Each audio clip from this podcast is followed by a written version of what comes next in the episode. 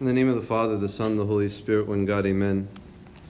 There's so many wonderful things to discuss and speak about in today's gospel, the psalm, the readings for today.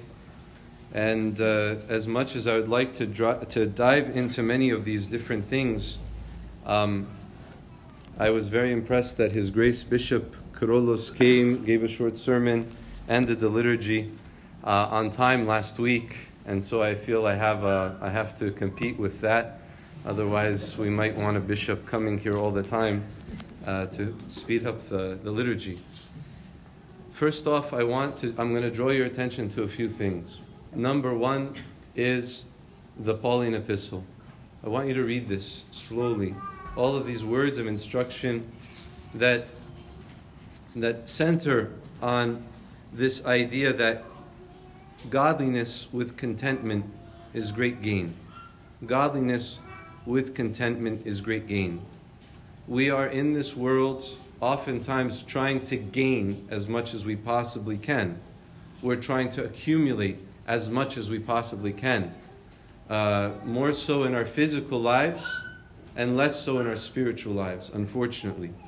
But reading this, and listening to the, to the sage advice that St. Paul is giving his disciple, Timothy, about what to pursue and what to flee from, uh, ought to also be applied in our lives. Number two, the psalm that we read today, Psalm 144 in the Septuagint numbering, and Psalm 145 um, in most of our Bibles, uh, is a beautiful psalm. Um, uh, among the verses of the psalm, it's the eyes of the Lord. The eyes of all look to thee with hope, and thou givest them their food in due season. Thou openest thy hand and fillest us with every uh, with every good thing. Uh, there's something else there. But the Lord, and then we have the Lord is righteous in all his ways and holy in all his works. The Lord is near to all that call upon him, to all that call upon him in truth. And this is very important that we have to be convinced and convicted that everything good comes from the Lord and nothing which is bad comes from the Lord and nothing that comes from the Lord, when nothing that comes from the Lord is bad, then we have to always realize that whatever we have in our hands, whatever we have in our life, whatever even distress or difficulty that we have going on within us, we have to understand that the Lord is not to blame. The Lord is not the one who has caused or played with the puppet strings to make our life more difficult. The Lord is neither interested in seeing us suffer nor created us for suffering, but He created us for life. He created us to be united with Him. He created us to be with Him, and He gave us this victory so that we are confident no matter what happens to us in this life, no matter what happens to us here, it does not take away from us the joy that is prepared for us in, in, um, in the kingdom to come. We cannot trade the silver of this life for the gold of the life which is to come.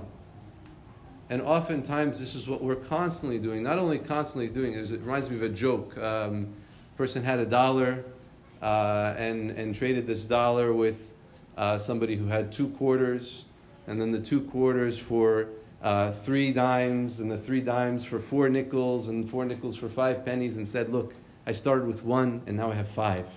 Right? That's not that's not smart, and that's not how we ought to be in our spiritual lives. And this, this uh, brings me to the, to the main issue that I wanted to discuss about how we are living in a land of plenty, and yet we are starving. And what I mean by this is that we are living in a land of plenty spiritually, and we find ourselves still starving spiritually. This wonderful miracle of our Lord has to be put into perspective. Think about these people. In this gospel, yes, it seems like it was a day, but in uh, the gospel of Mark, it is a few days that they have followed after Christ. And as they followed after Christ for a few days, uh, they were hungry. And in that day, in that day, that I can imagine, you can imagine, there was no um, uh, Costco, there were no refrigerators, uh, there was, you know, um, very basic means of preserving food. Basically, people had to go out daily to, to make sure that they had food for the day. And maybe they could bring food for a few days. And uh, the leftovers didn't uh, stay for the rest of the week or so, or so on. And if you were a servant, you were responsible not only for yourself, but for your master. Um, and, and so you have here 5,000 people that have removed themselves from thinking about going after food and going after all the day to day needs just to be seated with Christ to, to hear him. They disrupted their lives and they disrupted the lives of others just to be at the feet of Christ. And you would think that everything would fall apart, yet Christ shows that he supports them, he feeds them.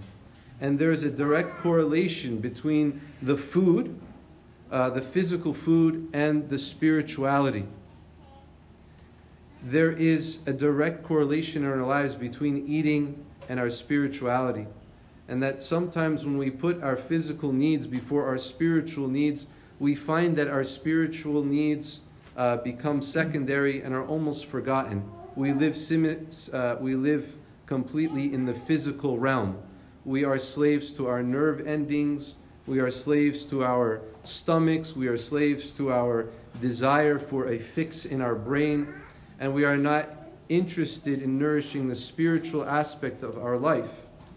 Christ fills them spiritually, speaks to them about the kingdom of God, and then he feeds them. So to speak, to say that when we when we go after the kingdom of heaven, as he said to us, seek the kingdom of heaven, seek the kingdom of God and all its righteousness, and everything else will be added unto us. Even though we have so much at our fingertips, I find that many of us are not taking advantage of all of this spiritual nourishment that we have. We fill our eyes and our ears all the time with the garbage of this world. And then when it comes to fill ourselves with something else, we find ourselves lazy or slow to do it. I speak to people about fasting Wednesdays and Fridays only to discover this to be a novel idea and that's disappointing because this is a, a one you know at your baptism your parents were told teach this child to fast wednesdays and fridays and when we simply turn that into fasting from food and drink we also miss the bigger picture because i can be fasting from my, with physically but also in this in my life uh, as st john chrysostom i'm eating the meat of my brother let me give you a, a story about a very wise woman, just to show you the, the, the, the connection between food and our desire. This woman was very beautiful, uh, and this is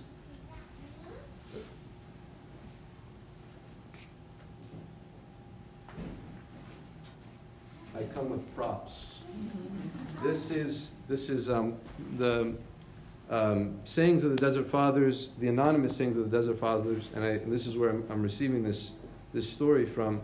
There was a, a very strong and wise woman who uh, she, her husband, and uh, uh, another businessman were in a close relationship, and her husband passed away, and so the businessman wanted to marry her but she had other things in mind. So she didn't say no, but she said, Let us fast and pray about this. And so she said to him, I'm going to fast. You go to your place, and I'm going to be here. I'm going to fast. Not a drop of water, not a crumb of food will enter my mouth until I call for you. Rest assured that I'm not eating. So he goes, and he's in his room and he thinks that he's going to have a message by the end of the day, but this woman does not call on him except after four days. And it, after four days of not eating, she invites him over and she sets a table. And she says to him, You have this table before you, and you have me as, um, um, how to give this in the right way. She says this basically, she offers herself as a wife and she offers a table of food. And she says, Choose. And so he said, Okay, let me first eat. And when she says, when he says that, he's, she says to him, You see, when you are hungry, you prefer eating to me as your wife. But when you are filled, then you have this, this idea of let us be husband and wife. You have no desire when you're hungry for any woman or for any delight, for anything that will delight. You have just focused on food. And from this, she was able to move from uh, that to teaching him that there are more important things in life. And then from there, he went to a monastery and became um, a, a, notable monk. And of course, she is recognized as a very holy woman who was able to direct him. What's the point of this story? That in, in our day and age, we fill ourselves and we satiate ourselves on every, everything we possibly can. We eat when we want to eat, and we eat what we want to eat. You know, we have the luxury of saying, uh, today I think I'm going to have sushi. Today, uh, you know, I'm not feeling that. I'm going to have steak, but not just any steak. I want this cut of meat. Where can I go and get this cut of meat? It's on sale at Whole Foods today. I'm going to go get it. And so on and so forth. We have this luxury. And because we have this, nothing spiritual, nothing spiritual crosses our mind first and fourth, at, at, at the first. Um, you know, when we think about things in the morning, when we think about the day to day, it's always, what am I going to eat? In fact, I can almost bet that some of you are trying to decide what's for lunch right after this. And, uh, and that shows us what, what, where, I don't want to say what our God is, but it shows us the pull and the direction that we're always being pushed in. And for us, this is important that we have to realize we have to fight and resist against these temptations that drive us away from the spiritual life. Yes, we have to eat. Yes, we have to drink. But we've convinced ourselves over time that we have to eat three meals a day. And, and where, I, I guarantee you, it was a meal every day, if that. And that meal might have been very small in times past. But when we talk about in, in an age where obesity is, is, is big among everyone in every culture, it is because of this uh, fixation and devotion to food. And this is killing our spiritual lives. Here we have Christ who feeds us, and he's feeding the 5,000, but he's also calling on us to eat the bread of life. This is this miracle is directly related to the divine liturgy. And in a few minutes, God willing, we'll pray from the Gregorian liturgy where we'll say, As you blessed at that time, bless also now. As you broke at that time, break also now. As you gave at that time, sanctified at that time, sanctify also now. We're calling on Christ who is here with us to give us the spread of life.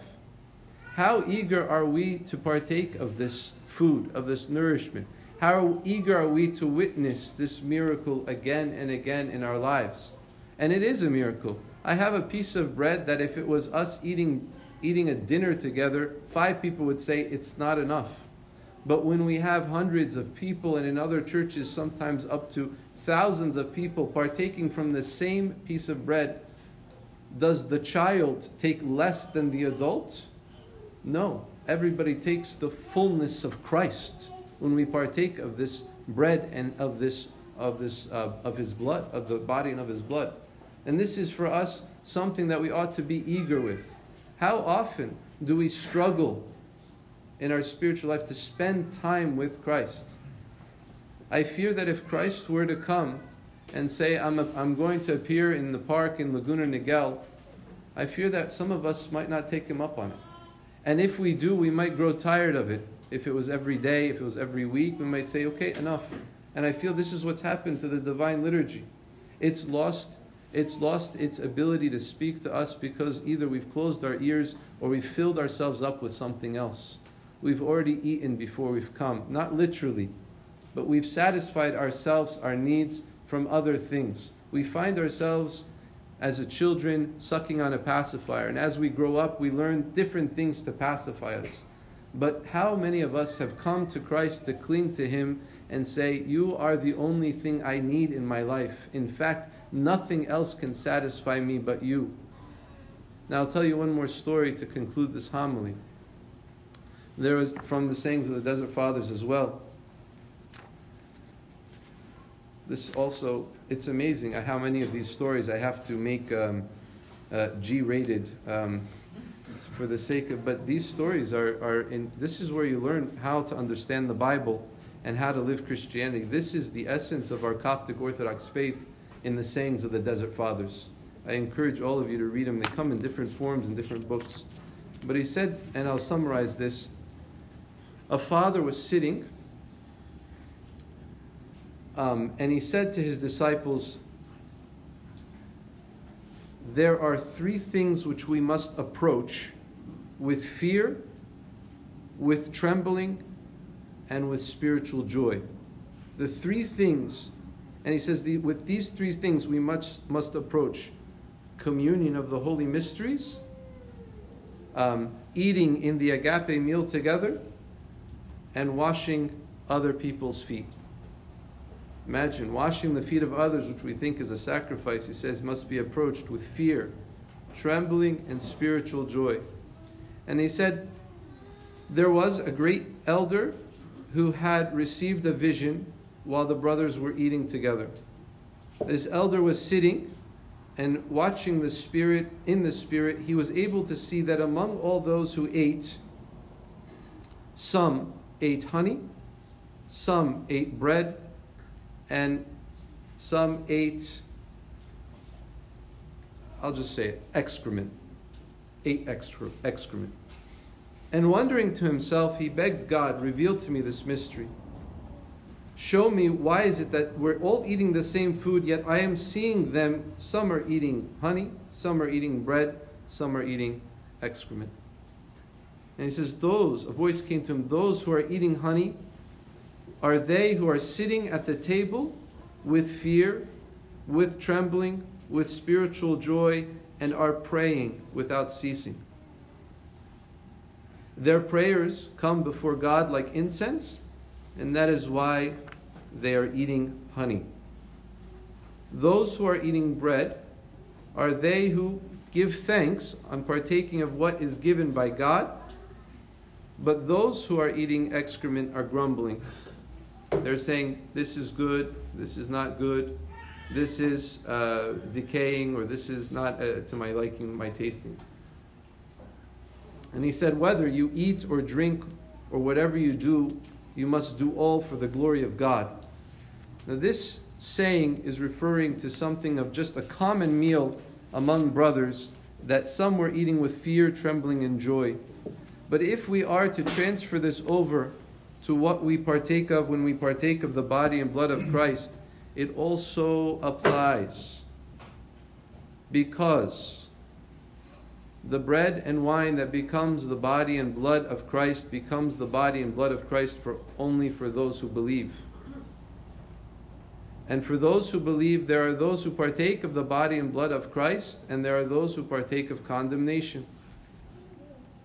Even though we partake of the same meal, it is directly related to the attitude in which we partake.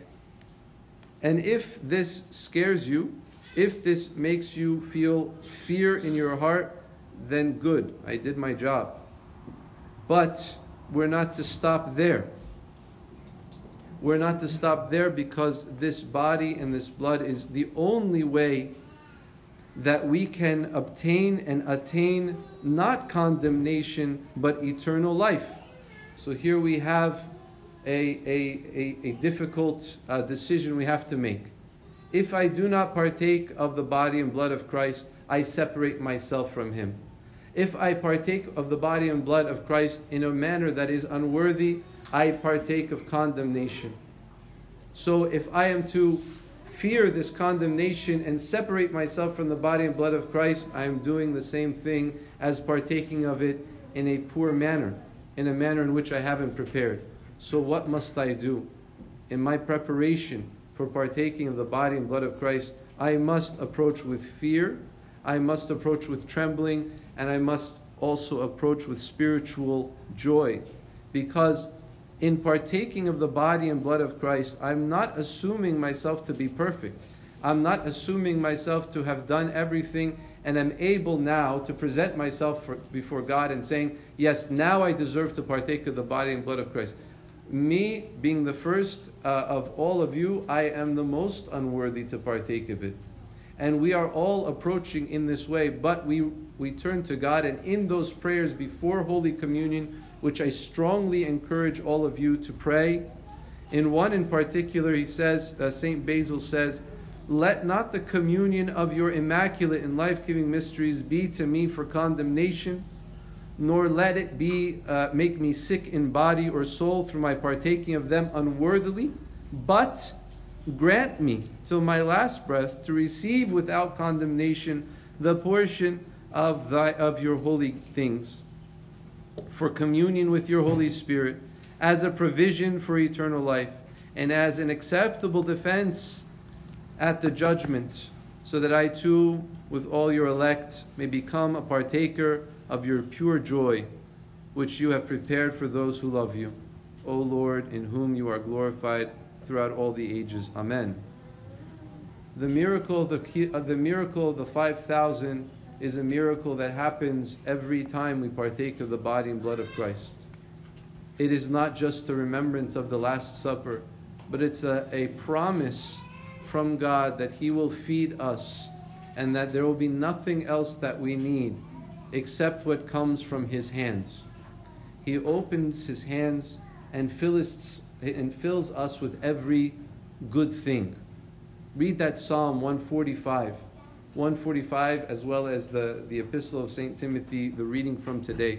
Read that and apply it to your life. And when we partake of the body and blood of Christ today, let us approach with fear, let us approach with trembling, let us also approach with joy. For he has come to us, unworthy as we are, uh, as sinful as we are, as uh, negligent as we've been.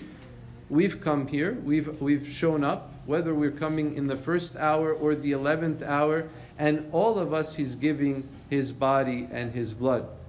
Let it not be unto condemnation for us, but unto sanctification, unto purification, unto renewal of our spirits and our spiritual lives. To God be the glory, the Father, the Son, the Holy Spirit, now and ever in the age of all ages. Amen.